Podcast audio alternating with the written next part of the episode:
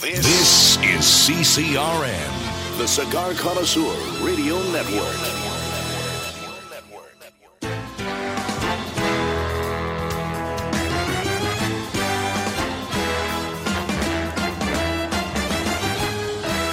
Broadcasting from Humidor 1A in the cigar city of Tampa, Florida, USA. Welcome to the Cigar Dave Show, your weekly excursion into the world of cigars, spirits, and diversions. The cigar and pleasure-friendly hotlines are open. 877-DAVE-007. Now, fire up a cigar and pour yourself a cocktail. It's time for the General Cigar Dave. There are only 2 Saturdays remaining in Cigar Oktoberfest, our annual celebration combining 2 of the most fabulous consumable items that have ever been created, the cigar and beer. And we have moved to the Dunedin Brewery front and center, our Ford Theater of Command, Command Center Alpha, as we conduct Cigar Oktoberfest beer tasting maneuvers with our longtime friend and guest Mike Bryant, the founder and proprietor of Dunedin Brewery. We will be sampling at least 6 great Dunedin Brewery beers, a craft, one of the first craft breweries, I think the first in the Tampa Bay area around the Cigar City. And we also have about 6 other different beers that we will sample, including a Molson Canadian, eh? So we're going to be sampling a cornucopia of fine brewskis today. Long Ash greetings and salutations, a Long Ash snappy salute, Semper Delectatio, and I'll also say cheers and happy Cigar Oktoberfest, Cigar Day, the General front and center, from the right actually where all the brewing takes place in Dunedin Brewery. And as I look over in the mash tun, a 961-gallon stainless steel giant tank, I see ample amounts of smoke rising where the start of beer is being created. And it's my pleasure to welcome longtime friend and many-time guest here on the Cigar Dave Show, Mike Bryant, the founder and proprietor of Dunedin Brewery. Mike, I think we go back now at least about 14, 15 years. Man, we've been doing this for a while. It's great. It's a lot of fun. I remember we did one, if I'm not mistaken, we did a beer tasting from Gasparilla, right on Bayshore Boulevard, the big pirate invasion. It's the equivalent of Mardi Gras here in the Cigar City of Tampa, and I remember we sampled a whole bunch of great beers,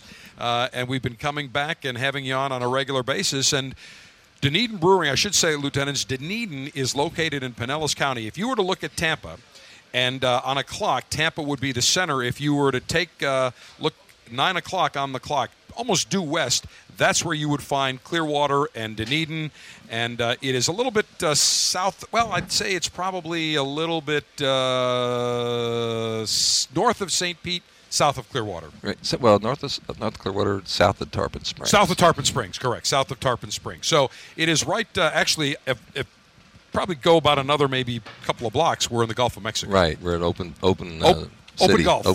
Exactly. So now, I believe Dunedin Brewery, one of the first craft beer breweries opened in the Tampa Bay area. Ybor City was first in the city. Ybor City, right. But we're the oldest surviving microbrewery. You know, we look like a brew pub because we have a tasting room that sells food and all that, but we're the oldest surviving microbrewery. What is the definition of a microbrewery?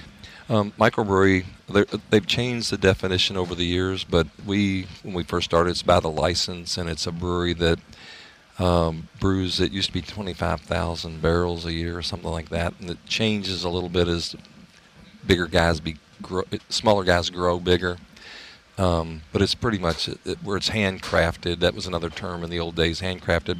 But it's micro. It's a small brewery. Everything that a big brewery has, but all done by hand, pretty much, and not automated. I mean, you've seen the guys are just all up there. Everything that gets done is done by hand, or forgotten is done by hand, you know? Well, you know, we had a chance to talk to and meet the Dunedin Brewing team, Trace Callie and Ricky Krantz and Adam Deinling, and they'll be joining us in just a little bit, but they're all hard at work. We've got Private Eric with our high-def HD video camera who's following them today, because we're going to edit a little piece a video piece on exactly how beer is made. Now, a couple of weeks ago, we had Phil Azun, a noted home brewer here in the Tampa Bay area, and he talked a little bit about home brewing, and the only difference really is this is on a much larger scale, and in addition to using getting a kit where a lot of the hops and the malts were pretty much made and ready to go, you do it from ground zero almost, from the very beginning, where the hops come in, the barley, and you're creating your own blends. Right, that's how we started. I started in the garage as a home brewer, and it's the same stuff. It's exactly the same. It's just equipment as you get larger. It's just larger equipment, maybe automation. That's the only way to keep up when you have a lot of demand for the product.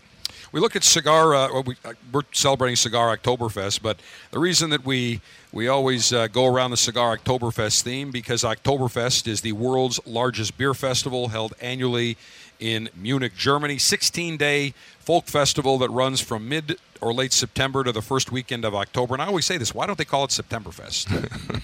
They started in September. Why do they? But we celebrated all. You know, I think in the United States, September's Bourbon Heritage Month, so we really kick it in the entire month of October. And when you think about it, in many parts of the country, the leaves are changing, the temperature is changing, getting a little cooler, the sky changes. I mean, down here in Florida where we live, it gets to be a bluer sky. Bluer sky, yeah. And you start to feel the humidity going away. So everywhere across the country, the change of seasons is around.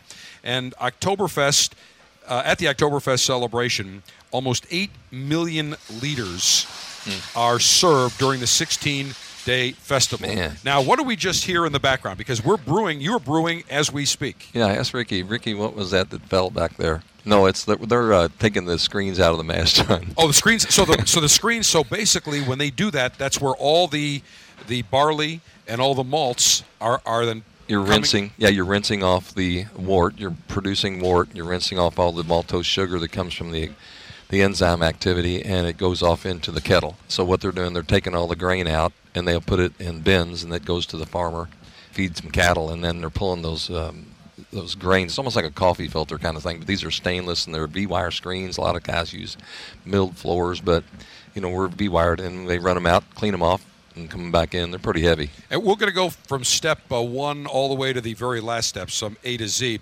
But to talk a little bit about beer, it is the most widely consumed alcoholic beverage in the world, the third most popular drink overall after water and tea, and it's thought to be the oldest fermented beverage, going way back into 9500 BC, when cereal was first farmed and recorded in ancient Iraq and ancient Egypt.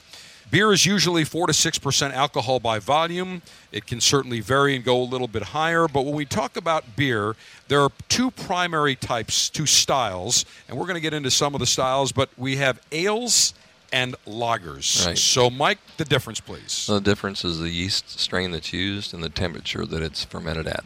Originally, beers in southern Germany were brewed as ales because it was in the warmer parts of the country.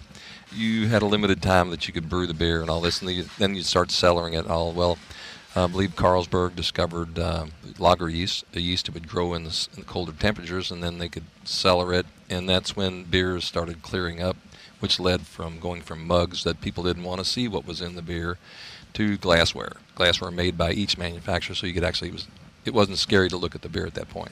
Now, is lager the number one selling style of beer in the world? I would say so, because it's delicate. The yeast do not produce, and the fermentation temperature don't produce phenolics and things that are real fruity esters, so it's more delicate, it's more acceptable to more people, and over the years, it's gotten more delicate. Right. Lager takes longer to ferment, correct? Yes. You cellar it longer. When you first do tastings of the product into the first week and 2 weeks, you know, you probably go, we've made a mistake, let's dump this or something, you know. But as you let it lager, it really gets good, very delicate, malty sweetness, you know, very low hops usually, so it's easy for a lot of people to consume. And then we move into ales, which is a top fermenting yeast, and certainly ales, especially with the craft brewing craze, have become far more popular. Right, and it had to do with expenses at the first. It costs a lot of money to have a product sitting for 3 or 4 weeks or a month, versus, well, 3 or 4 weeks anyway for a ale, but let's go into a month and a half. You're paying to keep it cold and all this, so a lot more investment, a lot more tanks. So craft brewers started with ales. Ales ferment at a warmer temperature, not as much expense to keep them cold. They're more forgiving. They're not as delicate. There's more esters. There's more flavor out there to excite the customer, so to speak. So it let the craft brewing industry just start giving customers all these new flavors and names and different things that were in the style, supposed to a degree, but mostly out of style, you know, to the old world beers. Mike Bryant, the owner, founder, proprietor of Dunedin Brewery, Dunedin, Florida, not far from the cigar city of Tampa, our guest. And actually, we are front and center. We have moved Command Center Alpha right to the heart of Dunedin Brewery, right on their brewing floor. So we've talked about the lager. We've talked about the ale. Now let's move into stouts and porters, darker beers using a roasted malt or a roasted barley. Right, they're ales. They are ales. And the stouts were mostly Irish. Guinness is the famous, you know, that St. James Gate is where they had their brewery. And at one point, St. James Gate Brewery gave water, made sure water was available to people during the times of no water. And it's a really, really good well. But they're ales. They're just roasted barley and black patent malt, which is a patented malt from way back. Then let's move into some wheat beers. Yeah, wheats were, and they started mostly in Germany, and they're different styles. American style doesn't have the banana esters and the cloviness in it, which comes from the yeast and the temperatures that it's fermented at. But they're just mostly cloudy. You can get a crystal wheat, which is just a wheat that sits in lagers for a while, and all of the yeast, you know, settles out and looks clear. But the cloudy ones are the ones that are real popular today. Now people equate wheat with a little bit a little bit smoother, not as spicy, not necessarily as flavorful, but that's really controlled more by the hops than it is the actual wheat or the barley or the malts, correct? Right, and you can add brown dark malts in it, make it a dunkel and things like that. The wheat is almost like a blank palette, so to speak, a white canvas that you can do stuff with, depending on the yeast you use. And then a Belgian Lambic. Yeah, Belgian Lambic. It's, that started, I don't know if it was a mistake or whatever happened, but they were brewing beer in what's now called a cool ship, open fermentation. And I guess because they were longer, they had more space or more surface area, and wild yeast got on there. So it's almost like a champagne situation. Those beers, if they're a true Lambic, are in that region of Belgium. And they're tart. They can be tart. They are different flavor. You know, you get them high gravity. They can be malty sweet, but they're still completely just their own little character. And let's talk about two terms that are important in terms of beers. One is gravity and one is IBUs, standing for International Bitterness Units. I've talked primarily about IBUs over the past month on Cigar Oktoberfest, but what is gravity? What does that mean? What does that measure? Gravity, you're measuring, coming out of the mash tun, you're producing maltose sugar. So the more grain to water ratio and the more efficiency you have to your grain and the enzymes in the grain, you're going to extract out more sugar. Okay, so the starting and fermentable sugars, there's non-fermentable sugars, depending on the temperature that you're mashing in, from like 148 to 156 or 156, you're going to get 156 is going to give you non-fermentable sugars, and that'll still show up in your gravity, but it's going to be a beefier beer. It doesn't ferment. Those sugars don't ferment, so it's going to be a beefier beer, more full-bodied. The 148 brings you to more fermentables, same gravity, but it will go down and ferment it all, and not all of it, but down into more alcohol. So what is the gravity? What are the number? What are the range? Usually 10. Well, these days, guys are doing these double, triple IPAs, so you can be 120, 1.1. You know, it's way up there. Our 1050 is normal. So 10 to 50 is normal? 10.1, 10 meaning 1.050 is normal, and 1080, 1.080 gravity. And specific gravity you measure in a jar, just like if you're measuring sugar, or you can do it with a Brix meter, which is a little refractometer. And so the lower the gravity means what? The lighter in alcohol. Lighter in alcohol, the higher the gravity. Obviously, the higher in alcohol. And IBUs, International Bitterness Units, the scale is what, 0 to? Well, around 30. 30 would be low, and 80 100, yeah. There's a lot of strains coming there. Hops are hard to bring up a new hop. You know, you have to run it usually by seed instead of just rhizomes. But a lot of new stuff coming in there, and a lot of collaborative effort to mix them. Well, we've talked about IBUs the last month. I know that last weekend on the show, I sampled some beers that were, I think there were some 17s, some 24s. There was one that was, I think, like 38. So you definitely notice the difference in hoppiness and that little spice that hits the palate. So we've got the basic terms down. We are front and center today for Cigar Oktoberfest tasting maneuvers at Dunedin Brewery, Dunedin, Florida. Mike Bryant, the founder and the proprietor, owner of Dunedin Brewery, our guest, along with many of his Dunedin Brewing team, will be joining us in the next probably 1 hour and 45 minutes, Lieutenants. As we celebrate Cigar Oktoberfest, we'll start our sampling when we continue. The 2015 Alpha Pleasure Fest at The Rock is Saturday, November 21st at the Seminole Hard Rock Hotel and Casino in Tampa. The Alpha Male Good Life Maneuvers are presented by Davidoff and distilled by Jack Daniels. Your VIP tickets to the Alpha Pleasure Fest include Davidoff cigars, Jack Daniels libations, a scrumptious buffet fit for an alpha male, a special gift from Cigar Dave, and so much more. Tickets are on sale now at CigarDave.com. The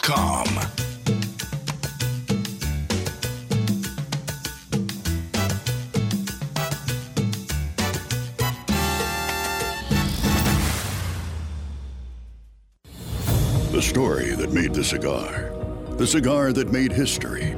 80 years ago, Monte Cristo began a legacy of crafting only the finest cigars.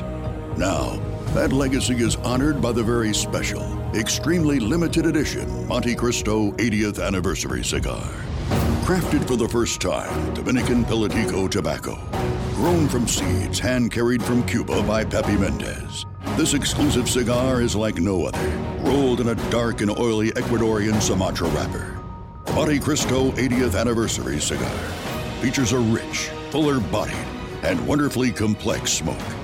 Packaged in an elegant handmade box, these exceptional cigars are available now at your local tobacconist. Honor the legacy with the Monte Cristo 80th Anniversary. Surgeon General warning. Cigar smoking can cause cancers of the mouth and throat, even if you do not inhale. As a cigar connoisseur, one of the pleasures that we derive is walking into our retailer's humidor and seeing the latest and greatest in the world of cigars.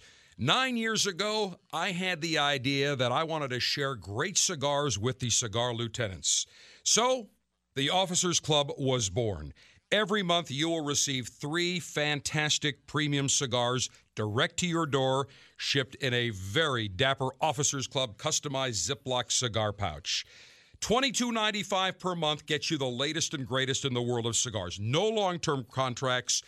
You can cancel whenever you want. You enjoy great cigars right to your door. Names like Perdomo, Diamond Crown, Brickhouse, San Latano, Rocky Patel, Torano, CAO, Avo, Camacho, Greycliff, and many more.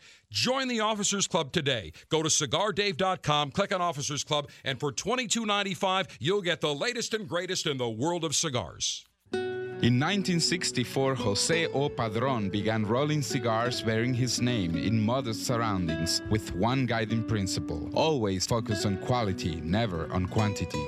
Nearly 40 years later, Padrón cigars are recognized for their superior taste and majestic construction, the result of Padrón controlling all aspects of the cigar-making process, including planting their own seeds, growing and curing their own tobacco, and constantly supervising the rolling room. To Wall Street, it is called vertical integration. To the Padrón family, it's called making great cigars. The Padrón lines include the Padrón 1964 Anniversary Series and the Padrón Traditional line. All Padrón cigars are wrapped in Nicaraguan sun-grown Habano tobacco, available in natural or maduro. Experience Padrón. For your Padrón retailer, call 1-800-453-5635. When Padrón is on the band, quality is a matter of family honor. Surgeon General warning. Tobacco use increases the risk of infertility, stillbirth, and low birth weight.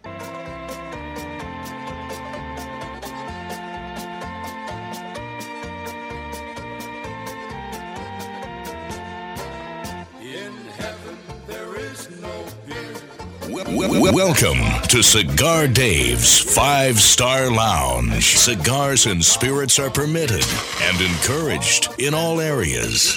Your stunning server will be attending to you shortly. In the meantime, enjoy the lounge sounds. And not only are we enjoying the lounge, we're actually at the Dunedin Brewery where it all takes place. So we're conducting broadcast maneuvers, our forward theater of operations between the mash tun, the kettle, and the fermenters, right where we want to be. Mike Bryant, the proprietor, founder, owner of Dunedin Brewery, is with us. Now, today, Mike, we will be enjoying about a dozen different beers. So let me go over the beers that we'll be enjoying from Dunedin Brewery. First up, your Oktoberfest lager. We got to start off with an Oktoberfest. Then we're going to go into your brown ale. Then we're going to go into a dunkel that you call Are You My Dunkel? Then we'll go into your famous apricot peach, which we've had many times. Then we're going to go into the Jackie Bones, which is a pumpkin spice type beer.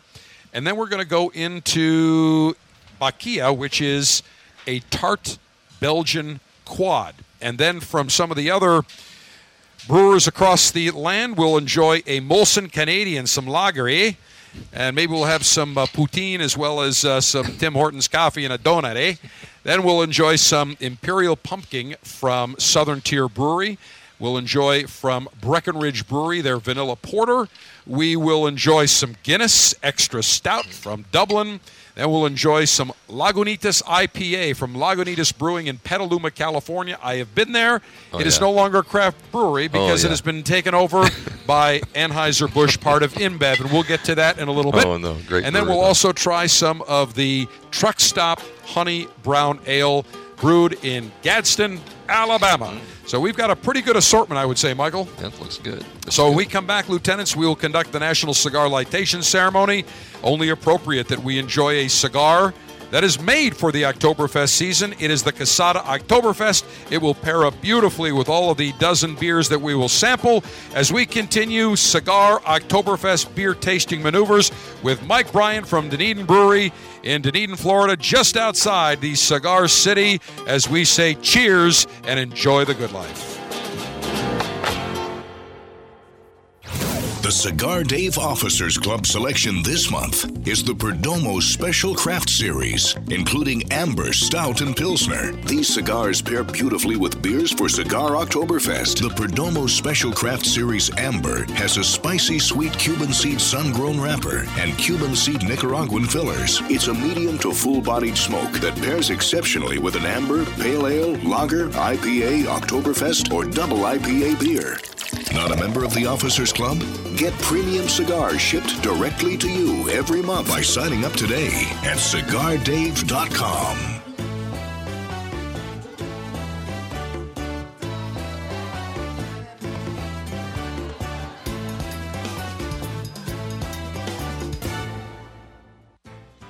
It's the General Cigar Dave, and we've got two big events occurring in the Cigar City of Tampa, both at the Seminole Hard Rock Hotel and Casino. First up on Thursday, October 29th, Monte Cristo Social Club presents Swords, Stars, and Sinatra, celebrating Monte Cristo's 80th anniversary. I'll be hosting this great event where attendees will receive four great cigars, including the very limited Monte Cristo 80th anniversary cigar. We'll have spirits tasting featuring Jack Daniels, including the Jack Daniels Sinatra Select, great food, libations, delicacies at the Seminole Hard Rock Hotel and Casino Thursday, October 29th. Tickets $100 and available at CigarDave.com. Then, on Saturday, November 21st, it's the Cigar Dave Alpha Pleasure Fest at The Rock as we enjoy great Davidoff cigars, great spirits from Woodford Reserve and Jack Daniels, great delicacies, all poolside. Tickets available, CigarDave.com. Two great events in the Cigar City coming your way. Welcome to the Cigar Dave Show. If you'd like to join the Alpha Male Conversational Maneuvers, call me during the live show, Saturdays 12 noon to 2 p.m. Eastern Time at 877-DAVE-007. That's Saturdays 12 noon to 2 p.m. Eastern Time at 877-328-3007.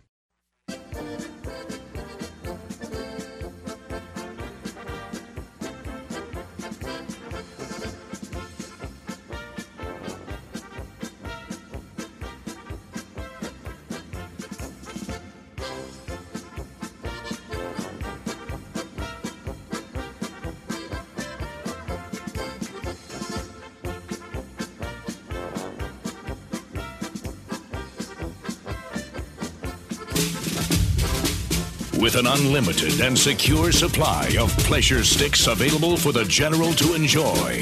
It's time for National Cigar Lightation Maneuvers. It is only appropriate that as we conduct Cigar Oktoberfest beer tasting maneuvers, that I enjoy a cigar that has an Oktoberfest theme. So therefore, I am pulling out a Quesada Oktoberfest, redesigned with a new band for 2015. And this has been created by the Quesada family and Manuel Quesada. They wanted to come out with something that was very limited, very unique for Oktoberfest that would go nicely with a number of different beers. And this is a Dominican puro, meaning the wrapper, filler, binder, all from the Dominican Republic, República Dominicana. And it begins with a Dominican Cibao wrapper. It is a thick, dark, oily wrapper. The long filler Criollos, Visos, Lejeros from República Dominicana gives it a nice medium to full-bodied flavor. Again, goes nicely. This would go great with a stout. This goes nicely with some lagers, definitely some IPAs. So it's very, very nice. Comes in a number of different sizes, but I have pulled out the Das Boot, which is their torpedo. 6 inches in length with a 52 ring gauge. Suggested retail for this cigar is in the $8 to $8.50 area. Again, it's very limited. When they are done with this batch for the year, they are done. And actually, not only did I get this particular cigar, but I picked up a bundle at the Cigar Retailers Convention because I told Terry Riley, I said, Terry, don't forget, in October, you have to send me some Oktoberfest. Don't run out before you send them to me because every time I go to a retailer, they're always out. He said, hold on, General. He had a bundle right in their booth, so I took the bundle. This is what I have. I think I've got about 18 to go. So we will savor those, and that's what I will enjoy today, the Quesada Oktoberfest Das Boot Torpedo. Cigar-altering and highly sharpened leaf-exposing device. Well, I'm going to use a very special cigar scissors today, created specifically for this type of torpedo. Very elegant way to cut the cigar. Very fancy. And because we're at Dunedin Brewery, because we're conducting Cigar Oktoberfest tasting maneuvers, I got to bring out something special. That's why we brought out these special cigar scissors. Maximum BTU flamethrowing and heat-producing apparatus. Well, because beer is brewed really old school, there's some high tech involved, but it still involves putting in the hops, still putting in the malt, still overseeing everything, filtering everything. I'm going to use the oldest method of lightation known to mankind. That is a flint-based lightation device. The old flint, the cavemen have been using it, and we use it today here in the 21st century, and I will use that on my Cigar Oktoberfest. Cigar pre-lightation checklist complete. No faults detected. Area clear of all enemies of pleasure. Approval to go throttle up in 3, 2, 1. Now I will gently... Oh, perfect cut. I'll tell you, this cigar scissors, unbelievable. Very nice. Stainless steel. I don't know who gave this to me. I think these are some old Calibris, but I will now gently toast the foot of this beautiful Cigar Oktoberfest.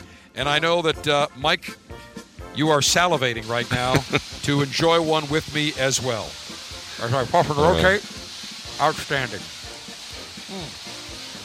Nice. Definitely can taste the rich flavors, the rich notes. That Cibao wrapper really gives it a lot of heft, a lot of richness to it. That's good. Very, very nice. And without any further delay. Scotch, bourbon, and beer. Commence thirst-quenching libationary maneuvers. First up from Dunedin Brewery is the... Oh, I thought that was actually, it sounded like a blowtorch going on in the background. They're actually doing something back in the brewery. They're cleaning the screens. They're cleaning the screens. Okay, I was wondering what that. I thought they were using a torch back there. They were lighting up as well. So, Mike, the founder and proprietor of Dunedin Brewery, first up, we have the Cigar Oktoberfest. So tell me about it. And I should say we're also joined by Ricky Krantz, one of the Dunedin Brewing team experts. So one of you gentlemen, tell me about this. It's got a nice reddish amber color, not what I would think an Oktoberfest lager would have. Well, that's pretty traditional for an Oktoberfest, like a Marzen-style Oktoberfest lager. It's going to be a little amber in color. It's got some nice, nutty, rich, malty notes to it. Yeah. And that one, I think, is perfect for a liter because as it warms up, you start getting the complexity of the base malts That is very pleasant. Yeah, it's very nice. It's right around 6%, so it's a pretty good one to throw back a couple of pints of. So tell me about how the Cigar Oktoberfest is, what goes into this. Tell me about how it's brewed, how it's different, obviously, than an ale. Well, that's actually a lagered beer. So we use a different species of yeast, Saccharomyces pastoris, that ferments at cooler temperatures. So our normal ales are going to ferment right around 68, 70 degrees. That one's closer to 58, 60 degrees. So it takes a couple more weeks, ties up the tank for a little bit, but the clean flavors that you get towards the end of drinking that it's really letting the malt shine instead of having the yeast sort of butt its way in there. Is there a specific type of malt that you use to get this type of color and richness? Well, the color is coming from caramel malts.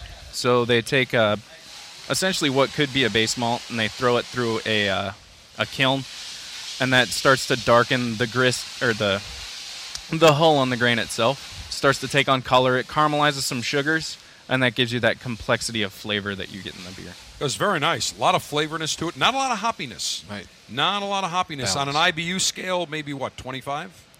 I don't know exactly. We take IBUs pretty loosely around our brewery. If I had to put a number on that one, it'd probably be right around 20. Yeah, it's very, very smooth. Not a lot of hoppiness. I'm not getting anything really at the back of the palate. It's very pleasant.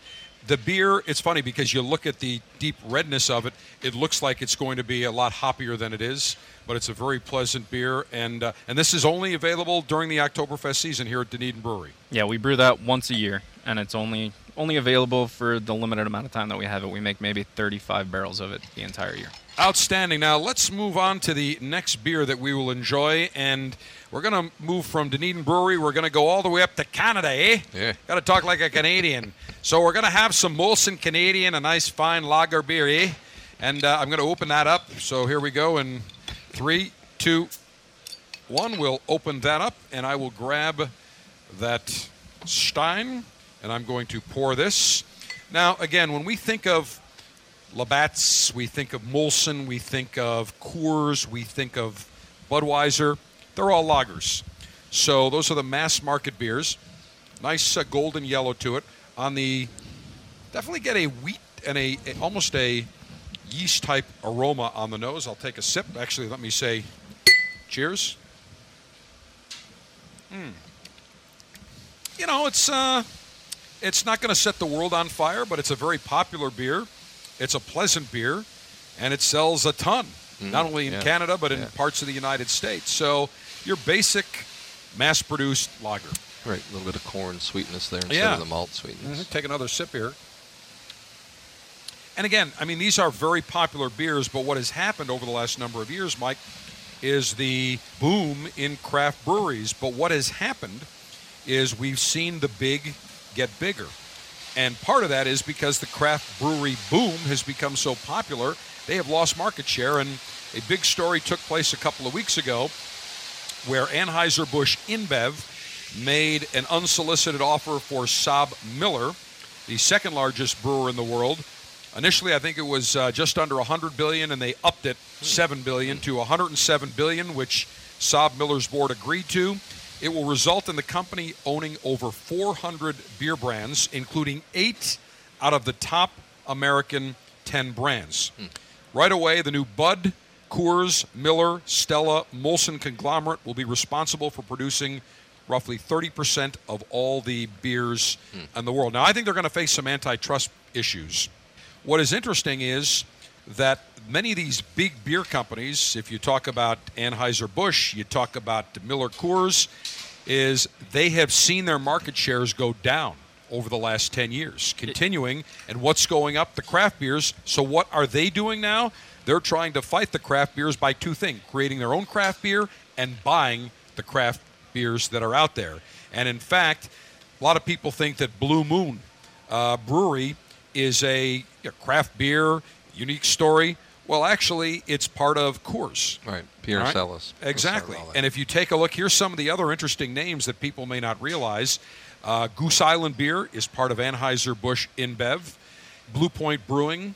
Pilsner Urquell is part of SABMiller. Crispin Cider is part of SABMiller.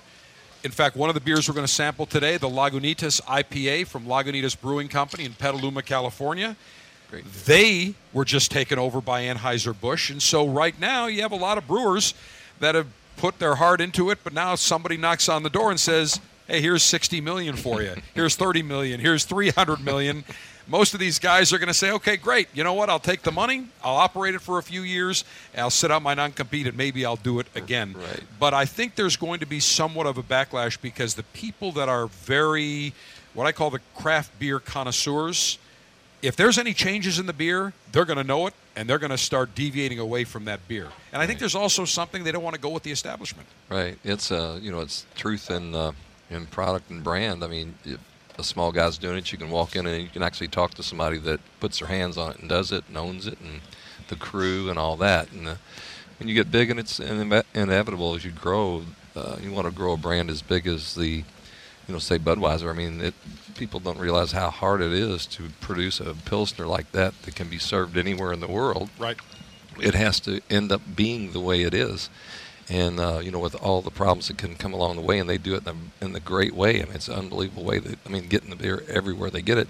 To do that with a small craft beer and maintain that craft and that profile of the beer, you know, what it really is, it's really hard. It's really not going to, I don't see it happening like you're saying, because Germany, if it could happen, there wouldn't be all these little breweries in every town in Germany almost. So people want local. Right. They strive for the real stuff. It has to be real and transparent. And when you put out that you're a small craft brewery and you're not, why not be? I would be proud if I was a large craft brewery. I wouldn't be ashamed of it. I would just be proud that, I mean, Budweiser and Miller, Coors should be proud that they can put a product out there that's bulletproof, and customers get it the same pretty much everywhere. I mean, if you go to Ireland, Budweiser changes a little bit, European changes a little bit, they're continental Pilsners, but that's a big deal. It's a big deal, and I don't understand why they're trying to become something small or make people think they're something small when they're actually big, and just be proud of it, you know? Well, I think they see where the business is going, so instead of they've got the resources, they've got the distribution to be able to go in and say, look, you've got a successful company. We think we can make it bigger. We want to get in on the action. So really what they're doing is they're hedging their bets. But it's interesting because I don't know if you remember during the Super Bowl last year, Anheuser-Busch InBev created a commercial called Budweiser Proudly a Macro Beer, and it made fun of consumers who fussed over flavors like pumpkin peach ale, you know, and some of the other craft beer flavors that are made.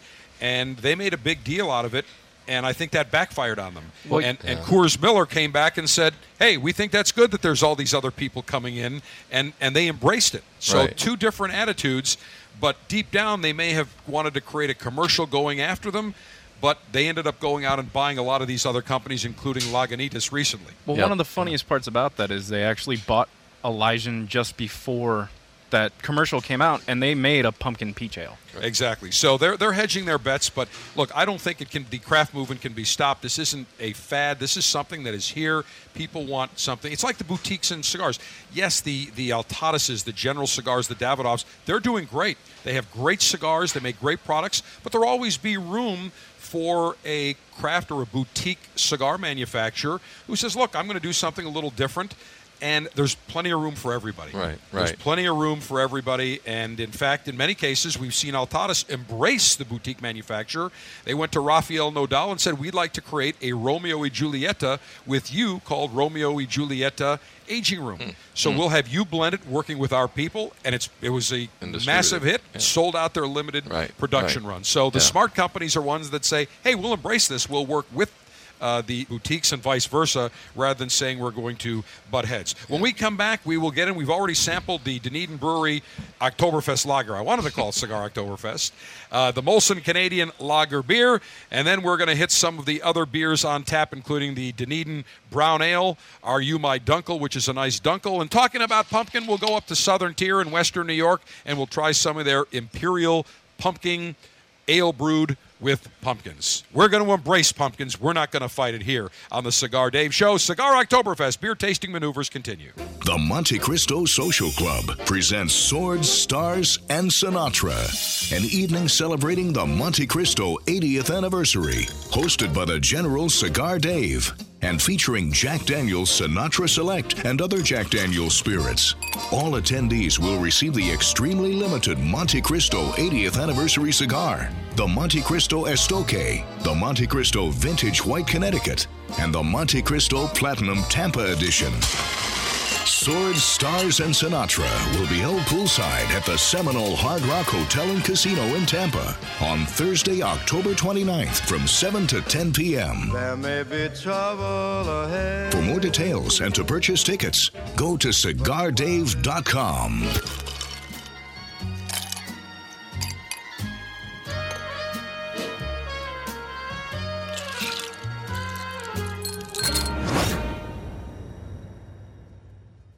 In this difficult and challenging time, when the government is trying to outlaw premium cigars and take away the art form of enjoying a beautiful cigar, we decided to introduce our brand called Prohibition. This cigar is going to be the bootlegger's dream. A gorgeous cigar made in Esteli, Nicaragua, triple capped using a broadleaf wrapper and a Mexican wrapper from the San Andres Valley. It's got Nicaraguan tobaccos for the Nicaraguan valleys of Esteli and Jalapa. It's rich, it's complex, it's got some spice, some white pepper, and a ton of sweetness. Full of flavor, this cigar is one that you're going to want to enjoy and you're going to bootleg. And that's why it's called Prohibition. Enjoy it. I promise you're going to love it. It's an exquisite day here at the Jensen Estate patio overlooking the 13th green. And we're underway. Jim Jensen has chosen his favorite stick. The Diamond Crown No. 4 by J.C. Newman. See the way he holds the cigar, Tom? Mm-hmm. Excellent balance and heft. Ooh, he's eyeing the silky Connecticut shade wrapper, fermented twice for the smoothest, richest flavor. And hand-rolled by the Fuente family with a blend of 6 to 7 distinct Dominican and Caribbean Basin tobacco leaves. Each lovingly aged for at least 5 years. Oh, now Jensen's lighting up the Diamond Crown. He's got a precision burn, Tom. Those highly complex flavors with hints of dark chocolate really deliver, Bill. Yes, like all cigars in J.C. Newman's premium Diamond Crown line. That'd be the highly rated Maximus and the Julius Caesar. Ah, now Jensen's settling in, rolling the rich smoke through his nose. Look at the satisfaction on his face, Bill. Oh, a thing of beauty, Tom. Experience the premium Diamond Crown brand by J.C. Newman at select retailers or Diamond Crown Lounge near you. Find us on Facebook at J.C. Newman Cigar Co. or visit diamondcrown.com. Enjoy the latest and greatest cigars shipped directly to you. Join the Cigar Dave Officers Club now, and you'll receive 3 premium cigars every month. Membership is just $22.95, including shipping and handling. Join by going to CigarDave.com now. That's CigarDave.com. Click on Officers Club.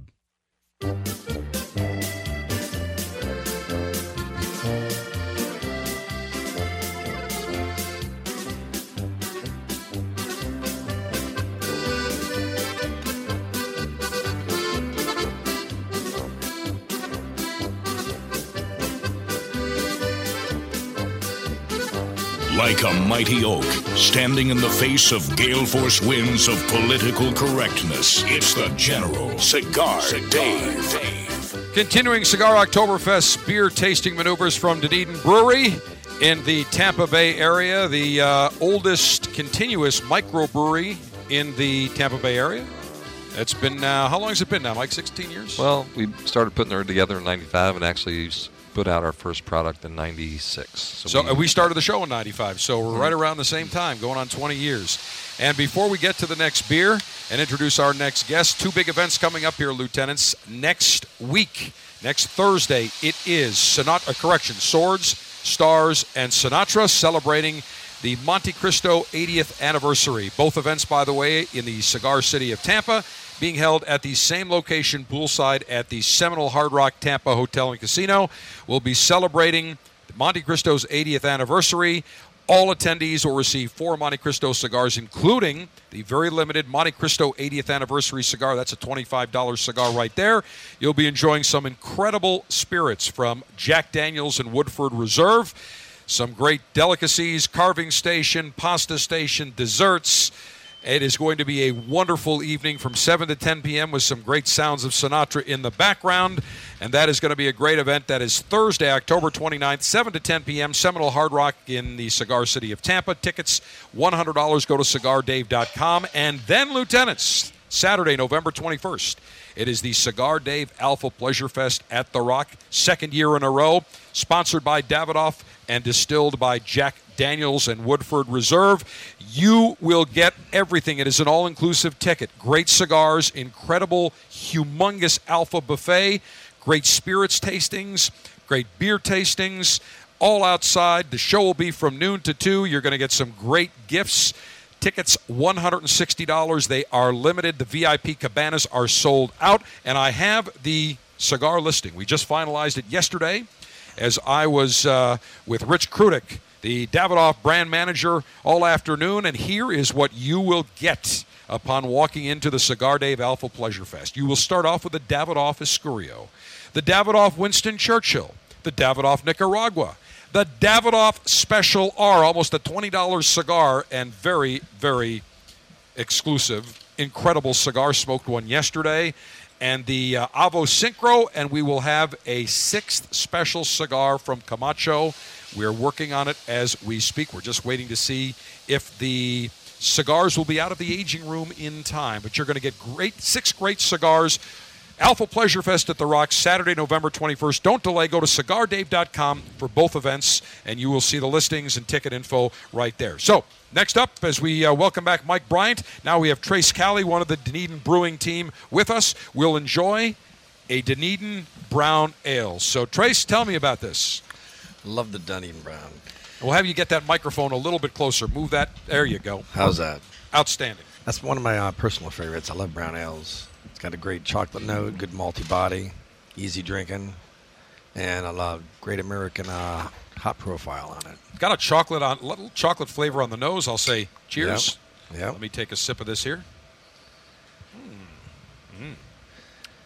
It's chocolate, dark chocolate. Yep. Little espresso. Yep. Malty. Little nutty. Little hop forward. Not overly hoppy. No, not overly. Not overly hoppy at all. Very smooth.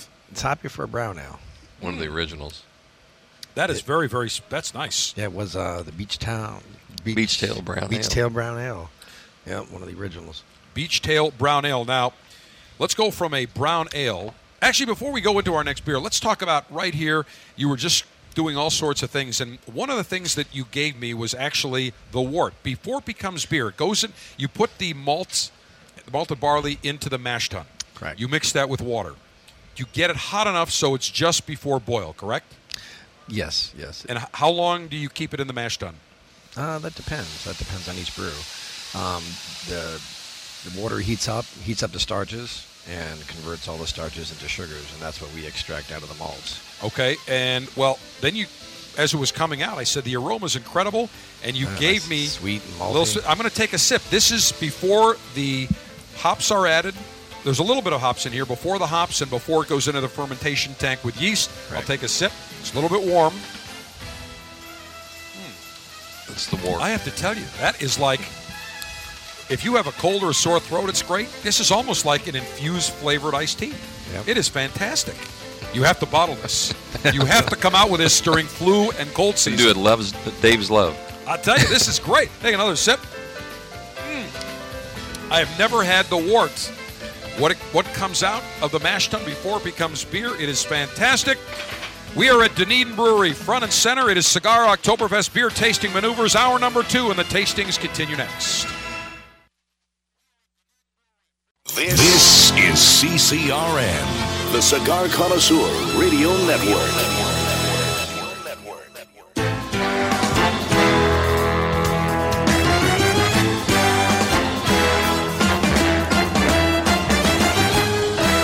Broadcasting from Humidor 1A in the cigar city of Tampa, Florida, USA. Welcome to the Cigar Dave Show, your weekly excursion into the world of cigars, spirits, and diversions. The cigar and pleasure-friendly hotlines are open. 877-DAVE-007. Now, fire up a cigar and pour yourself a cocktail. It's time for the General Cigar Dave. The foremost authority on cigars, spirits, diversions, dice, dames, and where to conduct forward broadcast maneuvers, pleasure maneuvers, especially when it comes to Cigar Oktoberfest beer tasting maneuvers.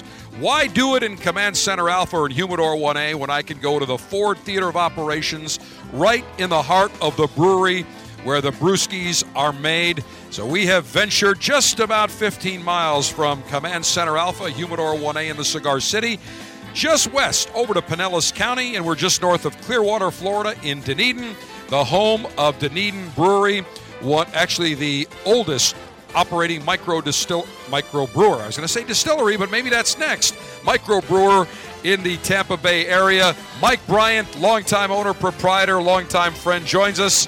And once again, Trace Callie, one of the Dunedin Brewing team, rejoins us as well. As we welcome you back, Lieutenants. A couple of items. We are posting some great pictures at CigarDave.com as well as our social media sites, Twitter, Facebook, Instagram.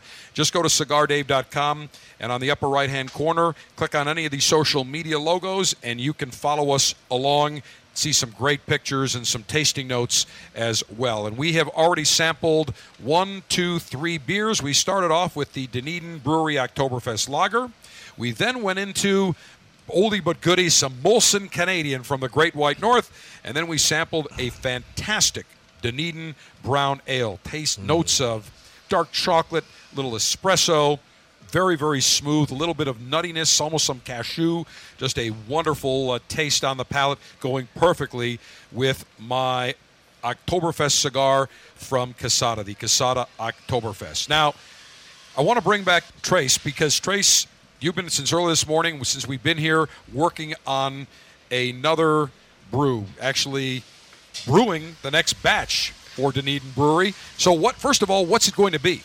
Today we're brewing an IPA. So this is going to be an India Pale Ale. And as we talked about last week, you had a Pale Ale, and the reason they call it an India Pale Ale is because when the British soldiers and the British used to travel over to India in ships, their ale wouldn't make it because of the long trip. So they put a lot of, if I'm not mistaken, hops in there, and that acted as a preservative. Correct. A little bit, much more flavor, much more richness than a regular pale ale, but it seems as though that IPA has become extremely popular with the craft brewing movement. Absolutely, absolutely. What do you attribute that to?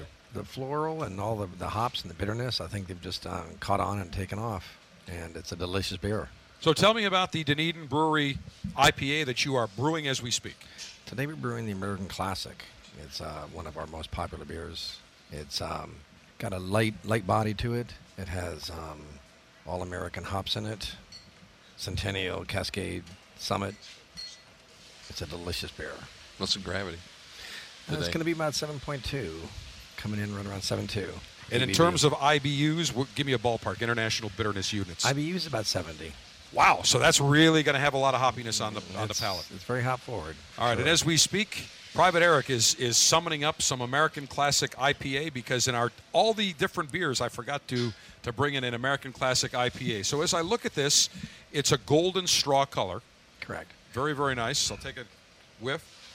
Ooh, it has a nice, almost like a champagne type aroma to it. Nice floral. Sweetness, very floral. Yep. Mm-hmm. So let me say cheers.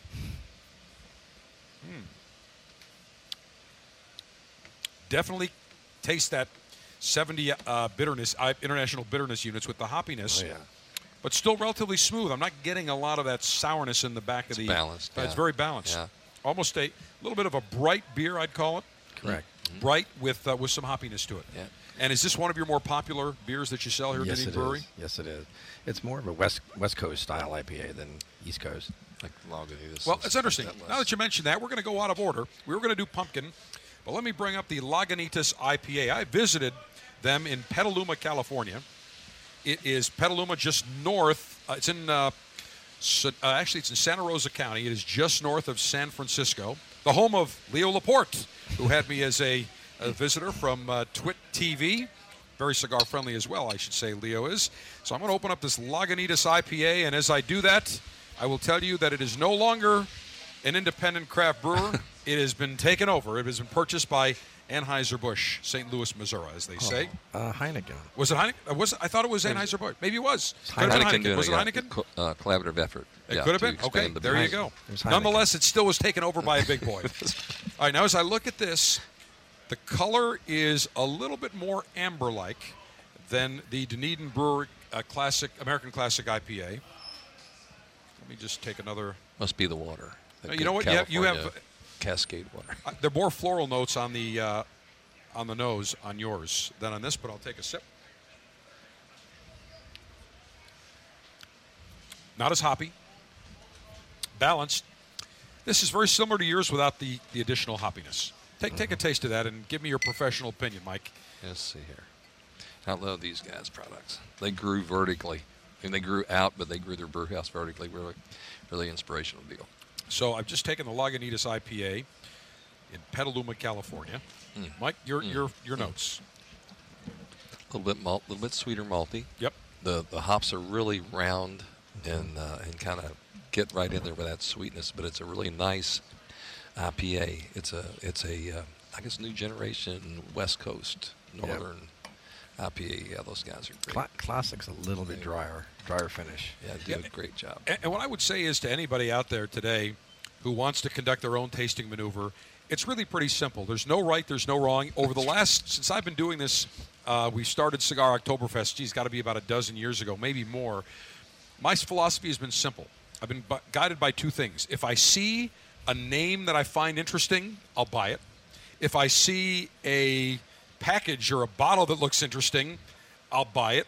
That tends to work out pretty well. That's and right. I always try to look for different styles. I'll go into a beer retailer and I'll say, okay, you know what, let me do some lagers, let me do some IPAs, let me do some stouts, and just kind of go around that way. And you can conduct your own tasting. And the great thing is you can buy individual bottles today with this beer renaissance, this beer resurgence. You don't have to buy a 4-pack or a 6-pack anymore. Just travel around the world and just tweak your flavors and just taste all kinds of stuff. And some of the stuff, you look at the label and you get it and you go, wait a minute, that's not what I thought it was going to be, which is really neat, you know. Exactly. And some of the names are you know, like here's Truck Stop Honey, you know, open 24 hours. That's their logo. I'm like, how could I pass on that? But some of them are actually good. Now, if somebody comes to the brew pub here at Dunedin Brewery, do you have a vertical tasting? Can they select? Sure. Yeah, on these little paddles. And we'll set them up with, they can pick out whatever they want. We've got a crowler now where if you, Some of the limited beers you can't get in the crowler, but most of them you can, and you fill it with a can, take it with you. At any given time, I'm looking over here, your current menu is you've got a pale ale, your red ale, your brown ale, your apricot peach, your flashlight lager, the American Classic IPA, the Bakia, which is a Belgian quad. Tart. Yep. Okay. Exostenture, which is what? What is that? It's a blonde, a Belgian blonde. Belgian blonde. Yeah. I like Belgian blondes. I like Swedish blondes as well. Yes. Yeah, absolutely. You can't go wrong with them. You have the St. Jambrinus, which is a I can't read what it says here. Is that some sort of? It's an Abbey Double. Which is what? Belgian Abbey Double. Yeah, it's in gravity. Yeah, higher gravity, nice Belgian style. High gravity meaning it's going to be more alcohol. Right. Correct. Okay. Correct. Then we've got the Jackie Bones. Pumpkin. Which we're going to sample here. I can't wait. It looks as though it's got some pumpkin, some cinnamon, some vanilla.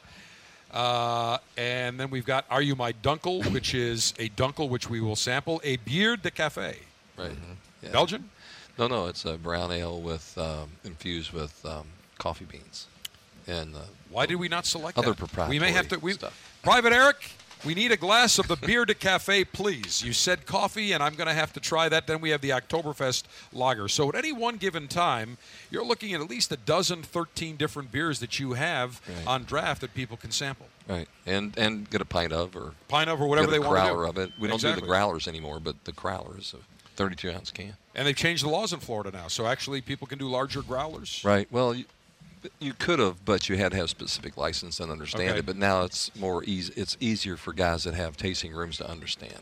Now, how often do you brew here in the brewery? Every day? Not enough. It's like two times a week minimum. 2 times a week. What is it, Trace? 3 on the schedule sometimes. 2.5. 2.5. So half a day we stop in the middle and then we start up. Stop again for the next week. So, and is there a reason for? I mean, because you always have to keep beer in inventory. Right. Correct. And how long will the beer stay after you put it in a keg? Well, it's we've had it. What our original. Beers that we commissioned at 96, we had some of those, and we had them at a Christmas party, a vertical tasting kind of thing there a couple of years ago. So if you keep them cold and they're low oxygen going in, and you do everything correct, you can keep them just about forever. They get a little bit older, you know, but we're ramping up now for Central Florida Highland Games. We do over 200 kegs in a day and a half. So wow, big we got to get caught back up. We did products. The Oktoberfest, and now it's, you know, this. So we need to make this a 24-hour, 24/7, 365 brewing operation. We could do that up in bigger tanks. God. You know, somebody'd send us some tanks from somewhere they didn't need. You know. There you go. All right, our guest Mike Bryant, the founder and owner of Dunedin Brewery. Trace Callie, one of the Dunedin Brewing team here at Dunedin Brewery. When we come back, we will get into tasting the Imperial Pumpkin Ale from Southern Tier. I'm going to try that Beer to Cafe. It looks like espresso and coffee. I cannot wait to get to that. We've got a whole bunch of other things. We're at Dunedin Brewery, where we're conducting Cigar Oktoberfest beer tasting maneuvers for Cigar Oktoberfest. Cheers and long ashes. The 2015 Alpha Pleasure Fest at The Rock is Saturday, November 21st at the Seminole Hard Rock Hotel and Casino in Tampa. The Alpha Male Good Life Maneuvers are presented by Davidoff and distilled by Jack Daniels. Your VIP tickets to the Alpha Pleasure Fest include Davidoff cigars, Jack Daniels libations, a scrumptious buffet fit for an alpha male, a special gift from Cigar Dave, and so much more. Tickets are on sale now at CigarDave.com. Hi,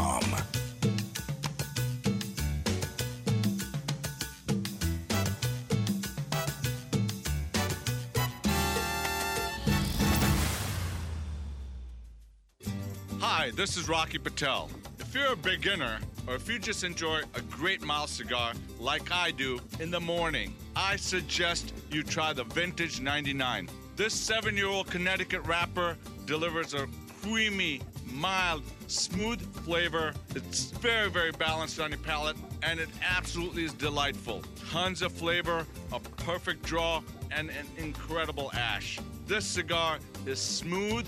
It will entice you to enjoying more and more of the Vintage 99s. It's just a nice, great, balanced, smooth cigar. Look for it, the oldest Connecticut shape in the market today. I'm Rocky Patel, and I promise you, nobody works harder than we do to make you a great quality cigar. Come visit us at RockyPatel.com. Surgeon General warning, cigar smoking can cause cancer and heart disease. As a cigar connoisseur, one of the pleasures that we derive is walking into our retailer's humidor and seeing the latest and greatest in the world of cigars.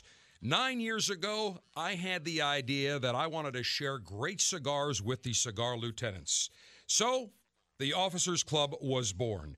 Every month, you will receive 3 fantastic premium cigars direct to your door, shipped in a very dapper Officers Club customized Ziploc cigar pouch. $22.95 per month gets you the latest and greatest in the world of cigars. No long-term contracts. You can cancel whenever you want. You enjoy great cigars right to your door. Names like Perdomo, Diamond Crown, Brickhouse, San Latano, Rocky Patel, Torano, CAO, Avo, Camacho, Greycliff, and many more. Join the Officers Club today. Go to CigarDave.com, click on Officers Club, and for $22.95, you'll get the latest and greatest in the world of cigars. In the fertile fields of the Connecticut River Valley, there is still one cigar brand who grows their own Connecticut shade wrappers. Monte Cristo. Prized for its unique silky texture, this exquisite tobacco has now been used to craft a cigar worthy of its name, the Monte Cristo White Vintage Connecticut. Building on the legacy of the beloved Monte Cristo White series, this excellent medium to full-bodied cigar is rich, flavorful, and complex. Crafted with only the finest vintage 2008 wrapper leaves, the Monte Cristo White Vintage Connecticut cigar has subtle notes of spices, vanilla, and hazelnuts. Packaged in a gorgeous handcrafted box, these exceptional cigars are available now at your local tobacconist. Pick up a Monte Cristo White Vintage today and experience the spirit of the valley. Surgeon General warning. Cigar smoking can cause cancers of the mouth and throat, even if you do not inhale.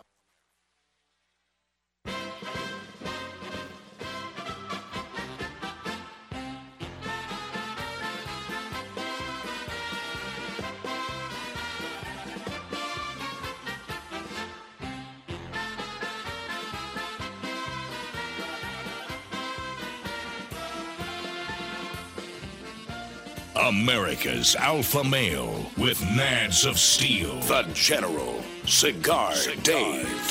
Cigar Oktoberfest beer tasting maneuvers continue. We are on the brewery floor here at Dunedin Brewing, and which is just outside of the cigar city of Tampa, over in Pinellas, a little bit north of Clearwater.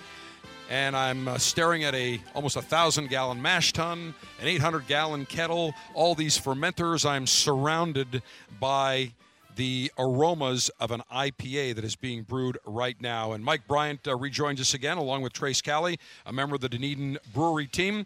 Gentlemen, we left off at the Beer de Café, which is a coffee-infused beer. Is that correct? Yep. With chocolate. So tell me how that's made, how that's brewed. It's our brown ale. It's infused with coffee from Joffrey's. Does a special roast for us over in Tampa. We like to support local. And chocolate. And it's a great recipe. It was one of my one-offs years and years ago, and it's turned into pretty much a house standard. So you said initially, Mike, when you sampled this, that you were up till about 6 in the morning. You couldn't get to sleep. Right, a little bit too much caffeine, too much octane. It's a good one for the early evening to give you the sting. It's got caffeine, that's for dang sure. Now, how do you infuse it with? Do you put coffee beans in the mash tun? No. It's infused later on. Later on. Okay. Correct. Well, it definitely smells like you're walking into a coffee house, that aroma. If you walk into a Starbucks or a Tim Hortons, Dunkin' Donuts, I'll take another. And it goes well with donuts. Mm-hmm.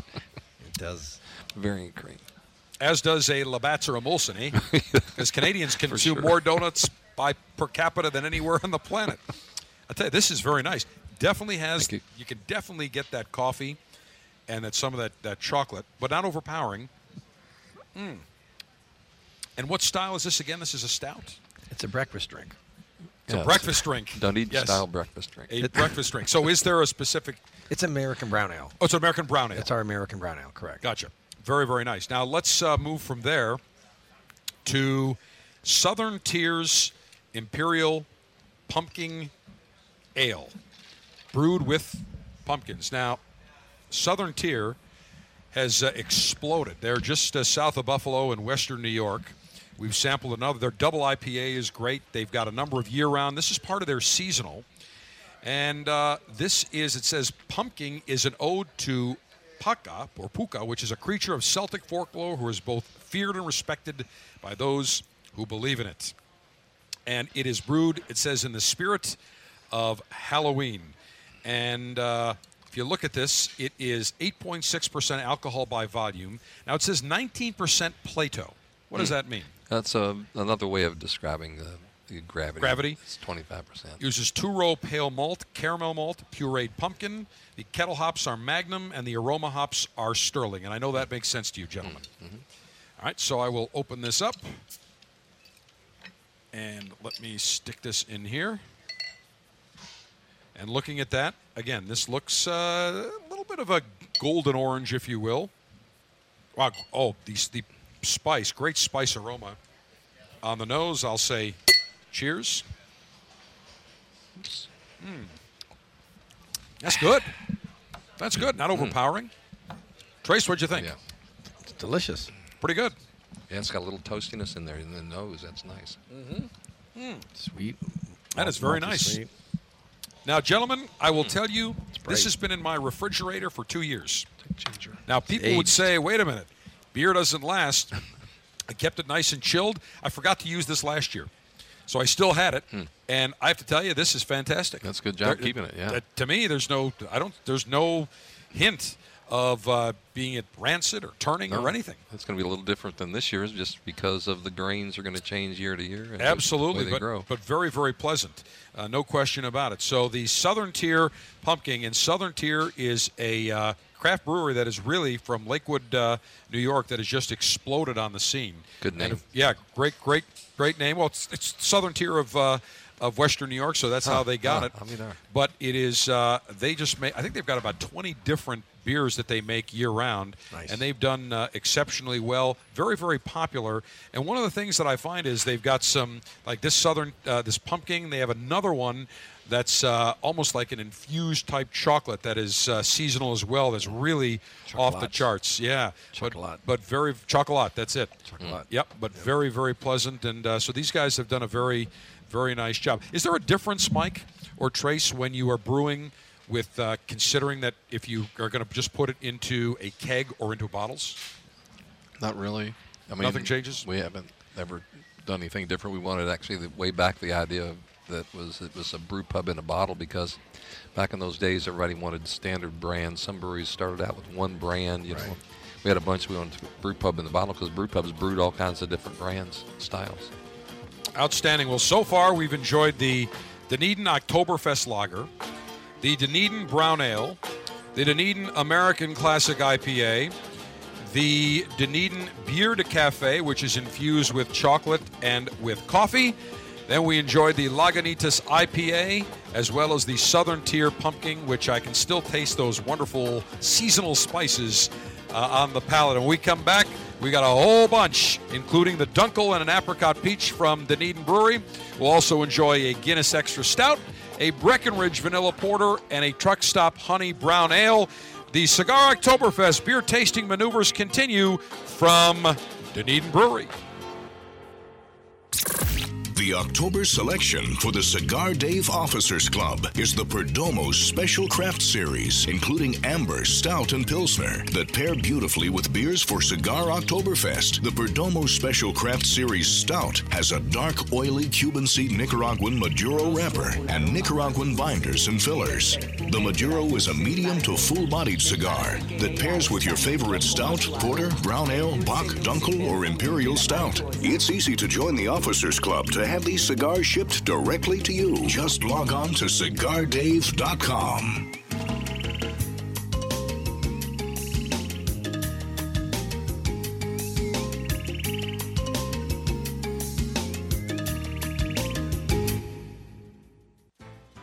It's the General Cigar Dave, and we've got two big events occurring in the Cigar City of Tampa, both at the Seminole Hard Rock Hotel and Casino. First up on Thursday, October 29th, Monte Cristo Social Club presents Swords, Stars, and Sinatra, celebrating Monte Cristo's 80th anniversary. I'll be hosting this great event where attendees will receive four great cigars, including the very limited Monte Cristo 80th anniversary cigar. We'll have spirits tasting featuring Jack Daniels, including the Jack Daniels Sinatra Select, great food, libations, delicacies, at the Seminole Hard Rock Hotel and Casino Thursday, October 29th. Tickets, $100 and available at CigarDave.com. Then, on Saturday, November 21st, it's the Cigar Dave Alpha Pleasure Fest at The Rock, as we enjoy great Davidoff cigars, great spirits from Woodford Reserve and Jack Daniels, great delicacies, all poolside. Tickets available, CigarDave.com. Two great events in the Cigar City coming your way. Welcome to the Cigar Dave Show. If you'd like to join the Alpha Male Conversational Maneuvers, call me during the live show, Saturdays 12 noon to 2 p.m. Eastern Time at 877-DAVE-007. That's Saturdays 12 noon to 2 p.m. Eastern Time at 877-328-3007.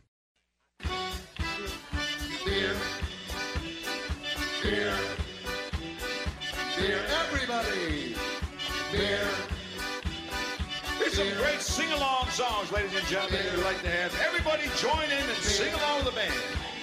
In heaven, there is no fear. That's why we drink it here.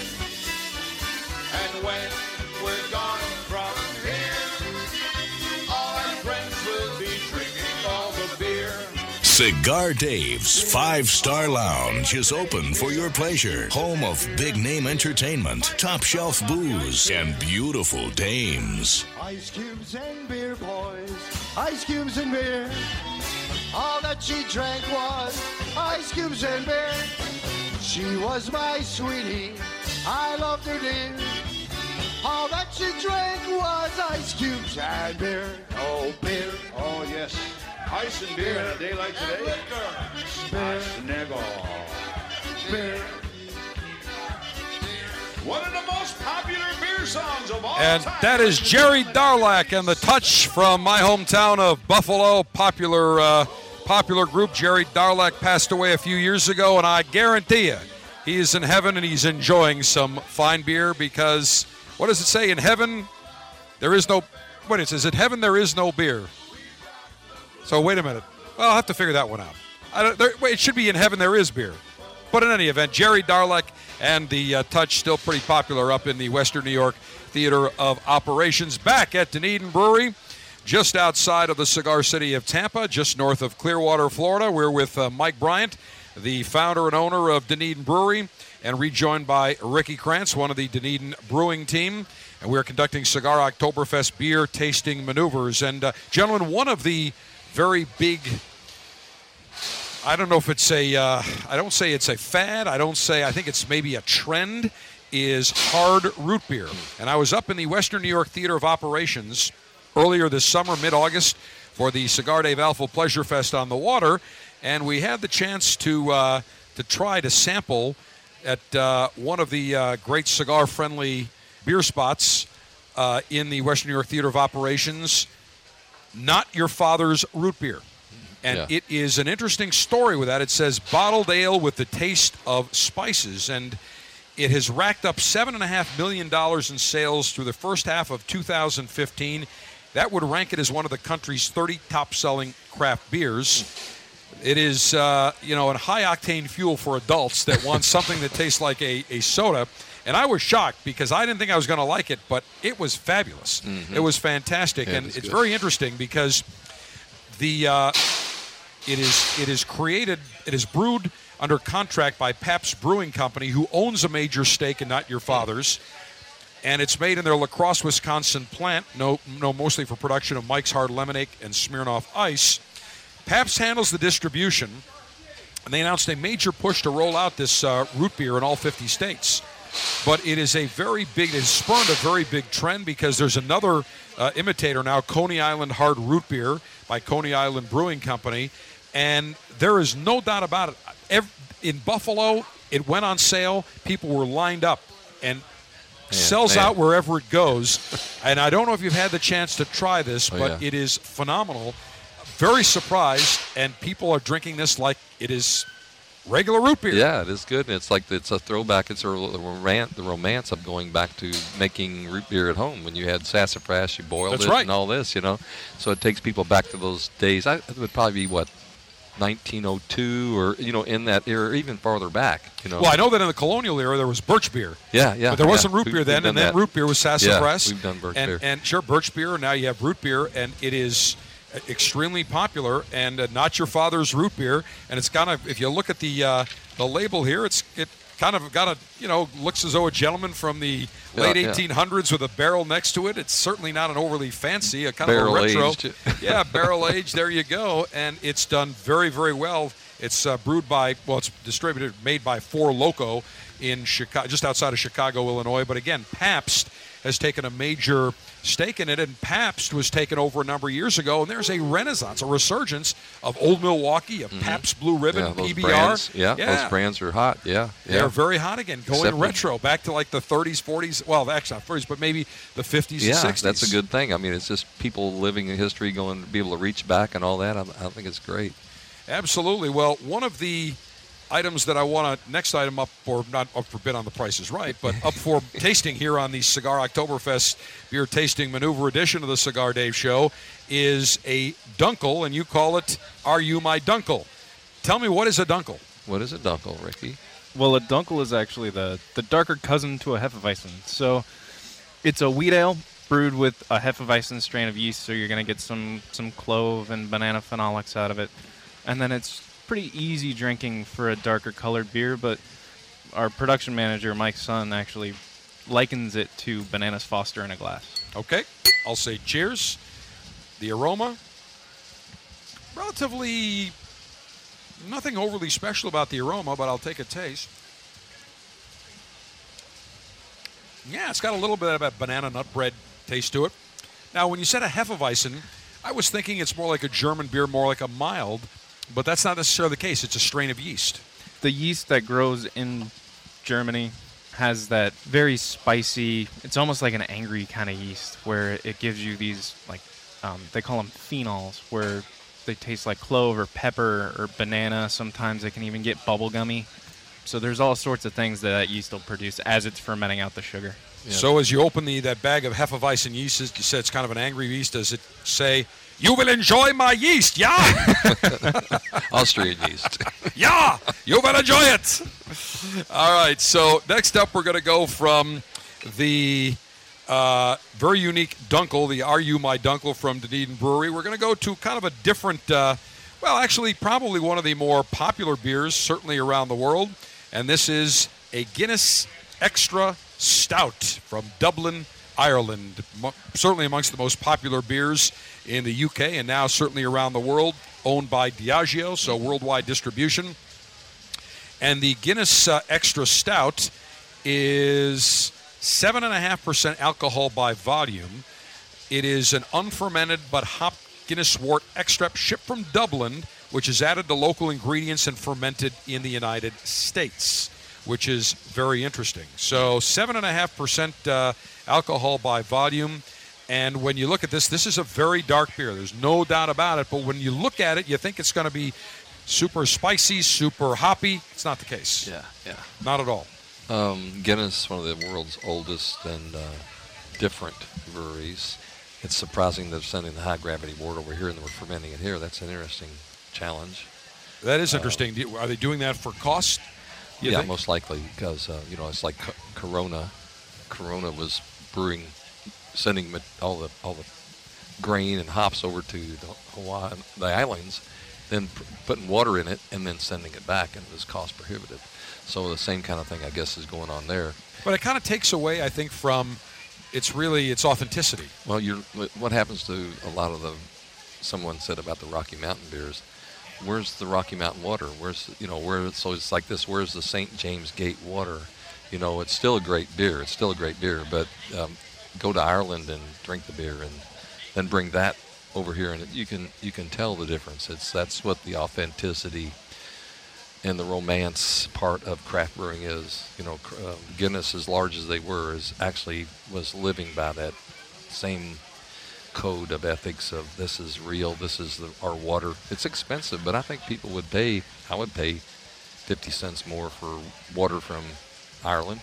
Well, if it makes a difference in the taste. Yeah. And in the UK, don't they serve beer a little more at room temperature? Yes. Well, now it's moved to emulate America, because America's new and we moved from, let's face it, America is far greater than the UK. Make the Brits listening, and you just have to accept that fact. We beat them back in the Revolutionary War. We saved their asses in World War I and World War II. You just have to. They all want to be Americans, really, right, when you think about it. I mean, you know, they even want to speak correct English, not that British English. Now, on the nose, got a lot of banana nut bread on it. And as I sample it and taste it, not hoppiness. Mm-mm. It's very pleasant. Just dry. A little bit. That's the nice thing about it. It's so dry. It's dark and dry. You know? Very, very nice. No question about it. So we've now had the Guinness, and we still have some others to get to. So from Dunedin Brewery, let's move. This is one of my favorites, the Apricot Peach. So, Trace, tell me about this. Well, that's our number one. I'm sorry, Ricky. I'm sorry. My mistake. I mistake. I was sitting here looking for Trace. My mistake. My mistake. That's our number one selling beer. So the base of that beer is just a standard American-style wheat ale. So we're using our American wheat yeast, or our American yeast in a wheat beer. And, that is delicious. It's just really clean, fermented out. Yeah. We add the apricots after fermentation, so you get that bright fruit flavor from them. Mix that a little bit with the Guinness. We did a little Guinness with that. When you visit the brewery in Dublin, they say you don't mix anything with Guinness. See? But when you do, you float the apricot with Put a little Guinness bit in there? Yeah, and just try to see what that does. It's almost it fizzes it up like a float. Yeah, and the taste is. Let me take a taste of it. Get him into blending here, like blending your own cigar. You know what? You made Guinness taste much better. I don't know about that. No, you did. That is great. And I remember the first time you brought that apricot peach for a sampling, at least 12, 13 years ago, maybe longer, I was blown away. That was just phenomenal. It was strange when we did it first. People thought we were crazy. You know, we did that, what, 97, something like that. But it's worked nicely. And speaking of, let's move in now to a little bit of a another flavored beer. We're going to go to the Jackie Bones, which if Ricky, if I believe it's got some pumpkin, some cinnamon, some vanilla, a little bit of everything in there. Some nutmeg. Yeah, we went with a more traditional pumpkin style. So it's an amber ale base brewed with over 500 pounds of pumpkin, and that mashed on there, and then we add cinnamon, nutmeg, and vanilla. Now, would some beer purists say, well, if you add anything to beer, that's you've destroyed the intent of beer? Well, you're in Germany, maybe. But they've changed it now. Yeah, it depends on who you ask. Like, if you ask the Belgians, it's all beer. There's no styles, and they put whatever they want into it.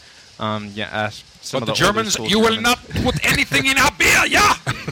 But I think a lot of American craft breweries are doing a really good job at kind of having a balance between traditional and newer styles where they're adding a lot of different flavorings to a very well-brewed traditional beer. Well, let me say cheers, and I will taste this. Nice, deep, orangey, amber color to it. Nice aroma. That's magnificent. That is magnificent. And really, when you think about it, beer should be made for people to enjoy. Right. If people like a sweeter beer, great. If people like a hoppier beer, great. That's why you make so many different styles. That's why there's so many different cigar styles, because people want to enjoy it. And socialize. Socialize. That's the camaraderie, the fellowship. Exactly right. And, again, the only people that would be very perturbed are the people in München. Are like, you will not change our beer. You know, have you noticed even like in German when they say good morning, yeah! It's like, easy, down, wait, easy, yeah. Auf Wiedersehen. All right, take one more sip. I can't stop taking sips of this. It's so good. What is the IBUs? It's got to be like 7 on this. Yeah, it's real low. I think it's 7, 9, somewhere in there. Alcohol by volume on this? That one is 6. A little bit higher, 7. I think. 7? Yeah. That's surprising because it's so smooth. Yeah, it's dangerous. Dangerous, exactly right. 7.4. Right. That is outstanding. Well, we still have a very unique name, the Baquia, which is a tart Belgian quad that we still have to enjoy from Dunedin Brewing. And then we still have the Breckenridge Vanilla Porter, the Brown Ale Truck Stop Honey. And when we come back, Lieutenants, I'm going to tell you about what one Maine brewer is doing with lobsters and beer. And then we'll tell you about 2 big events coming up. It is the Sword, Stars, and Sinatra, Thursday, October 29th. And then we've got the Cigar Dave Alpha Pleasure Fest at The Rock, Saturday, November 21st. Both events in the Cigar City, both events at the Seminole Hard Rock in Tampa. You'll definitely want to attend. We'll tell you about that as the final and concluding segment of this special edition of the Cigar Dave Show. Cigar Oktoberfest beer tasting maneuvers from Dunedin Brewery comes your way next. The Monte Cristo Social Club presents Swords, Stars, and Sinatra, an evening celebrating the Monte Cristo 80th anniversary, hosted by the General Cigar Dave, and featuring Jack Daniels Sinatra Select and other Jack Daniels spirits. All attendees will receive the extremely limited Monte Cristo 80th Anniversary Cigar, the Monte Cristo Estoque, the Monte Cristo Vintage White Connecticut, and the Monte Cristo Platinum Tampa Edition. Swords, Stars, and Sinatra will be held poolside at the Seminole Hard Rock Hotel and Casino in Tampa on Thursday, October 29th from 7 to 10 p.m. There may be trouble ahead. For more details and to purchase tickets, go to CigarDave.com.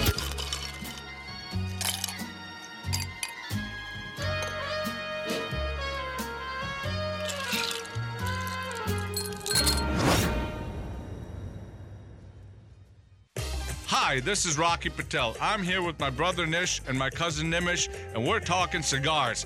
Guess what? They want me to vote on what my favorite cigar is. It's tough, but I'm going to go with the Decade. I love it. It's rich, decadent, and smooth. Rocky, you know what? The Decade's a great cigar, but the 15th anniversary, that's the cigar. That celebrated your 15 years in business, and I got to tell you, it's my favorite. You know what, Nish and Rocky, you both are wrong. The best cigar is Freedom by Rocky Patel. This cigar delivers a lot of spice a lot of flavor, and in my opinion, it's the best cigar we make. As usual, we can't agree, but guess what? There's a great cigar for everyone. I promise you, nobody works harder than we do to make you a great quality cigar.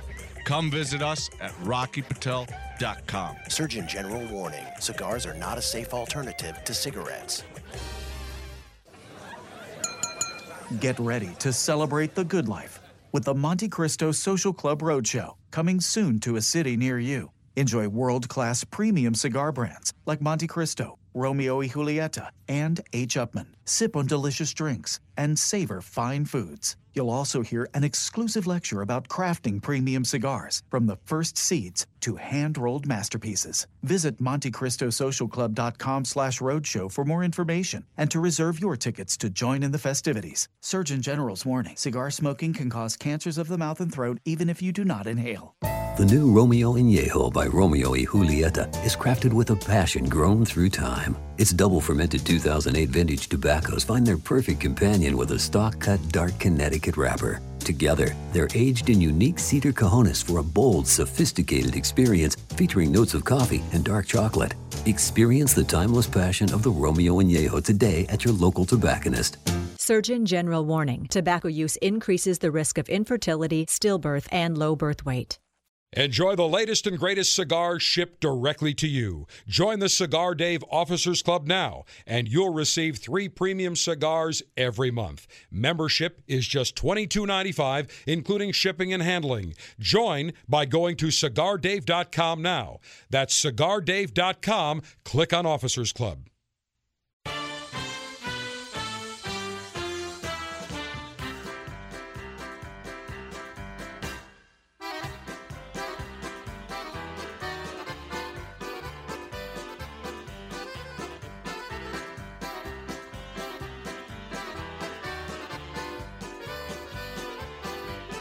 Alpha male pleasure maneuvers are now in progress. Please enjoy the Cigar Dave experience.